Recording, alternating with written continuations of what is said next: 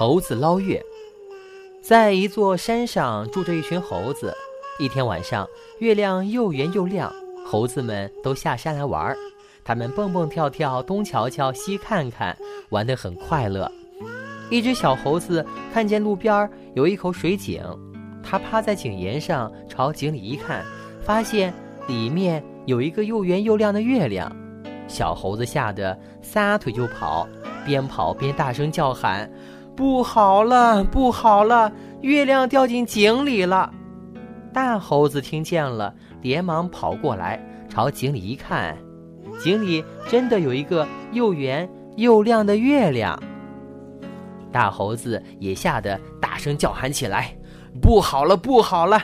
月亮掉到井里了！”老猴子也连忙跑过来，朝井里一看，果真有个月亮。他把大大小小的猴子喊了过来，对他们说：“我们赶快把月亮捞上来吧。”小猴子说：“我们爬到大树上，一个接一个倒挂下来，一直挂到井里，就可以把月亮捞上来了。”大家都觉得这个主意不错，都爬上了大树。于是猴子们一只接着一只倒挂下来，一直挂到了井里。最下面的是一只小猴子，它把手伸到水里去捞月亮，井水被它一搅，月亮便碎成了一片一片的，在水里飘荡着。小猴子吓得喊了起来：“不好了，月亮被我抓破了！”大家都埋怨起它来。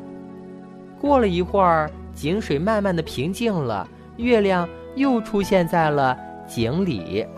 小猴子又伸手去捞，还是只捞了一把水。猴子们已经累得腿酸手疼的了。这时候，老猴子忽然抬头一看，见又圆又亮的月亮好好的挂在天上呢，就忙对大家说：“你们看呐，月亮不是好好的挂在天上吗？原来井里的月亮是……”月亮的影子呢？